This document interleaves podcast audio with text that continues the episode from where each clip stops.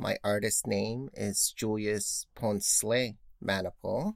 I'm a contemporary practicing artist dealing with questioning of what it is to be a Filipino immigrant in Canada. In my art practice, um, mentioning about materiality and also really looking at um, not only the textiles of the fabrics within certain regions of the Philippines, I love this idea of covering the body, but revealing the body simultaneously.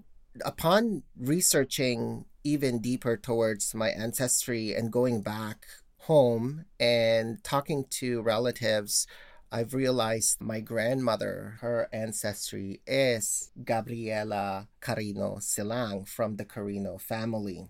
Maria Josefa Gabriela Carino Silang is remembered as a fearless anti colonial fighter and a leader of the Ilocano people in the Philippines. She was the first woman to lead a revolt against the Spanish colonization of the Philippines.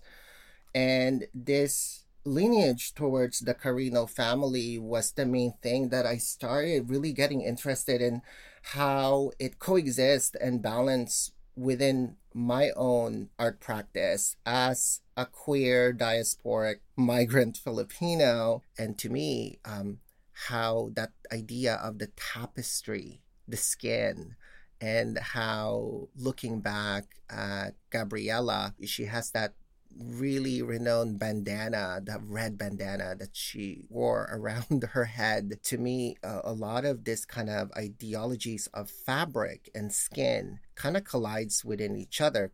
I was also raised by my mother, who was a single mother. A lot of my role models have become the strength of female characters and female people in my life. And to me, what's interesting was the strength of the female within my family.